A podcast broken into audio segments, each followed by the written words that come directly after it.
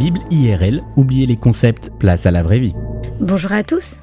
Nous ne sommes plus qu'à quelques jours de Noël et en cette semaine exceptionnelle, je vous propose qu'on puisse découvrir ensemble les personnages qui ont marqué la naissance de Jésus.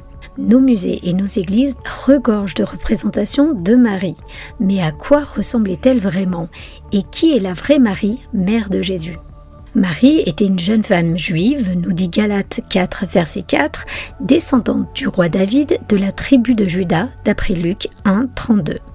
Même si la Bible ne nous donne pas de détails physiques sur Marie, étant donné ses origines, on peut l'imaginer sans mal assez petite, avec de longs cheveux noirs et assez tonique à une époque où l'on marchait beaucoup. Avez-vous déjà vu une représentation de Marie avec un piercing au nez? Cela ne vous a peut-être jamais traversé l'esprit, mais pourtant, il y a de fortes chances que Marie portait un anneau au nez, comme toutes les jeunes filles respectables de son âge.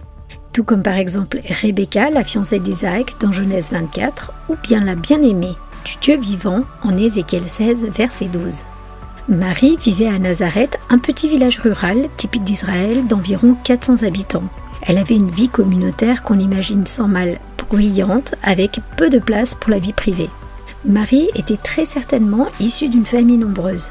À cette époque, les couples n'habitaient jamais seuls, mais vivaient dans des cellules familiales de 8 à 10 personnes sous le même toit. Les femmes se partageaient les tâches quotidiennes entre elles, que ce soit à la cuisine ou dans les champs.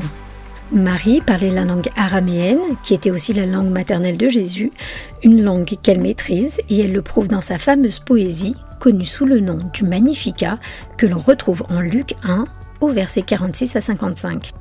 En revanche, il est très peu probable que Marie savait lire ou écrire à une époque où le taux d'alphabétisation dans les zones rurales pour les femmes était quasi nul.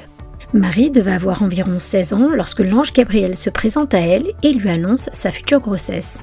Et malgré son jeune âge, elle prouve par sa réaction sa connaissance des Écritures et des prophéties. Se retrouver enceinte sans être mariée, socialement, c'est l'une des pires situations qu'il pouvait lui arriver. Mais malgré le danger, Marie fait preuve d'une attitude de soumission, d'humilité et de confiance aveugle. La suite de l'histoire va nous prouver que Marie était non seulement une jeune femme remarquable, mais aussi une maman aimante qui savait prendre soin de ses enfants, même devenue adulte. Matthieu 13, verset 55 nous raconte qu'elle a eu de nombreux enfants après Jésus, dont Jacques, Joseph, Simon, Jude et plusieurs filles. La Bible ne dit pas que Marie était parfaite ou sans péché. Marie, comme tous les grands personnages de la Bible, était un simple être humain qui n'avait rien de divin sinon le Saint-Esprit qui reposait sur elle.